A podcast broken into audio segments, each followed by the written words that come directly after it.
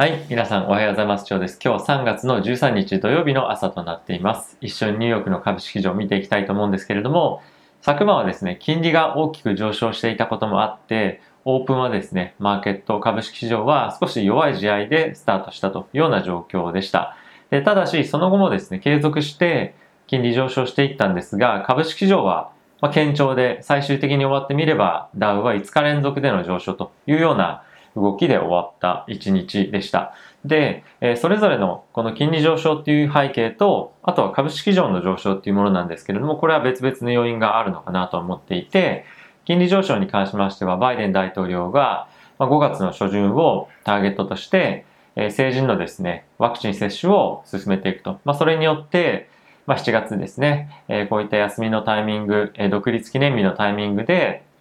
え家族が、友達が会えるように、まあ、そういった状況を作りましょうというような呼びかけをしていたことが、まあ、まずはあるかなと思います。で、そうすることによって、え雇用ですとか、あとは経済の回復っていうのが大きく期待されることから、まあ、同時にインフレの懸念もあるということで、金利が上昇していたというわけなんですね。で、株式市場に関しましては、やはり来週が、え給付金の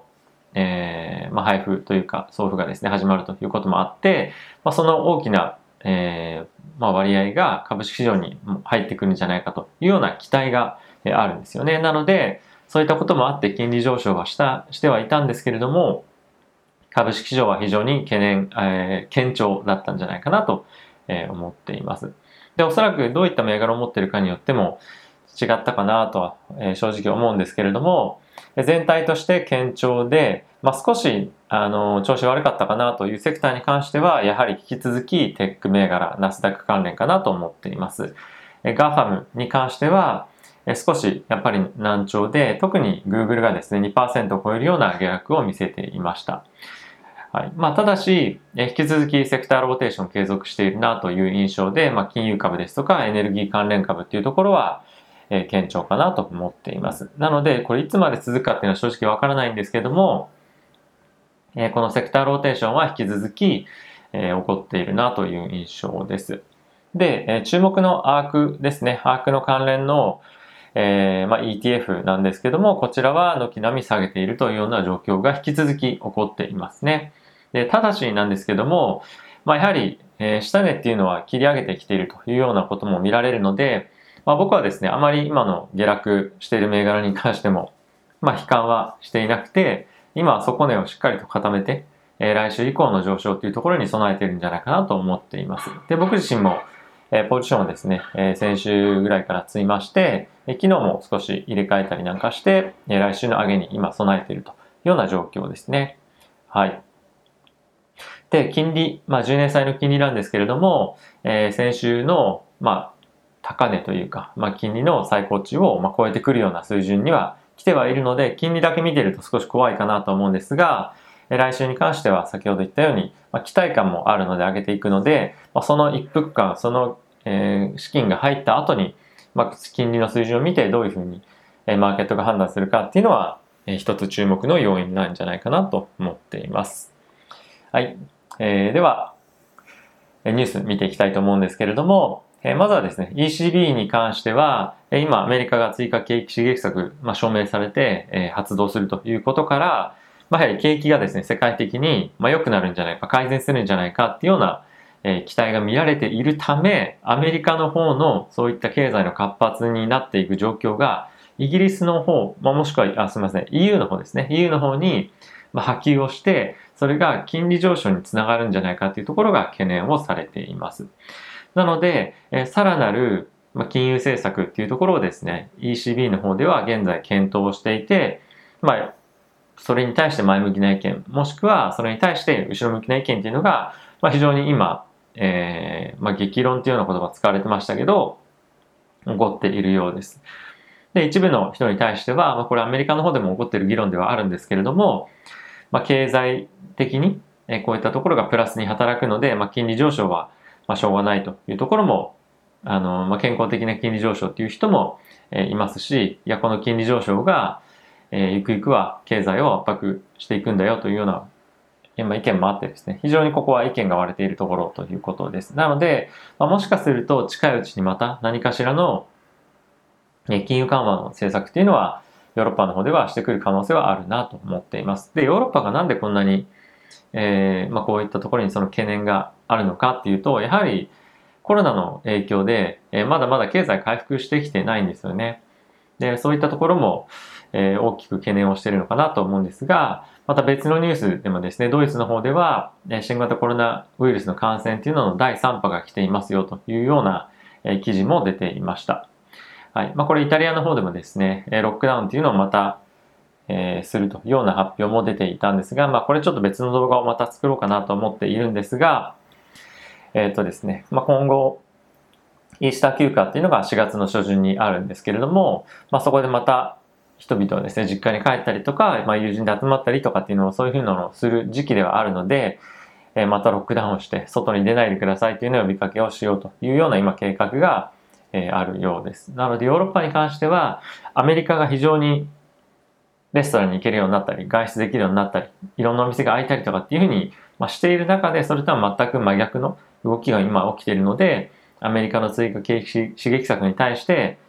まあ、手放しで喜べるような今状況ではないというようなことですね。なので、まあ、今ヨーロッパの方は株式市場が非常に堅調なので、え、ここの上昇が止まった後が少し怖いなという印象なので、え、注視していきたいなと思っています。はい。あとはですね、え、日本、アメリカ、イギリス、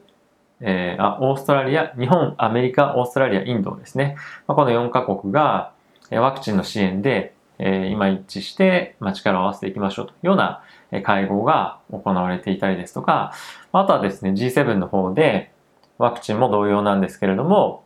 中国に対して非常にいろんな懸念を持っていると。まあ、これは、これまで話をしているような、中国が香港香港の選挙制度の改革に対して、まあ、重大な圧力をかけているといったことで、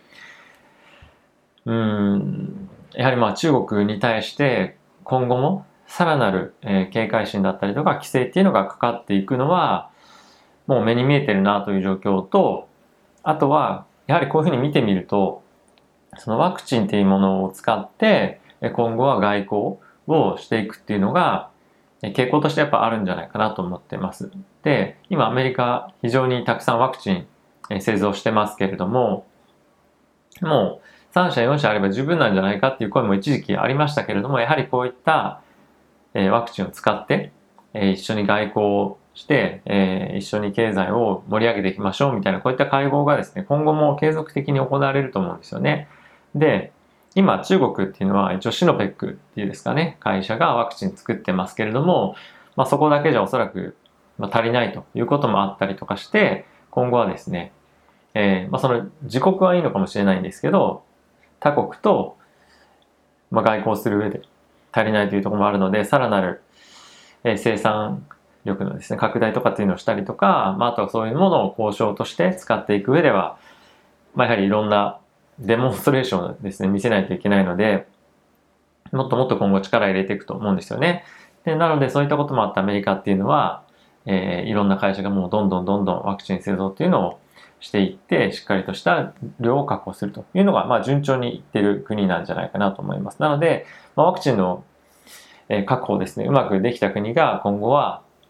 えーまあ、外交をしっかりとうまくできていくで、それは今、アメリカがフロントランナーなんじゃないかなと思うので、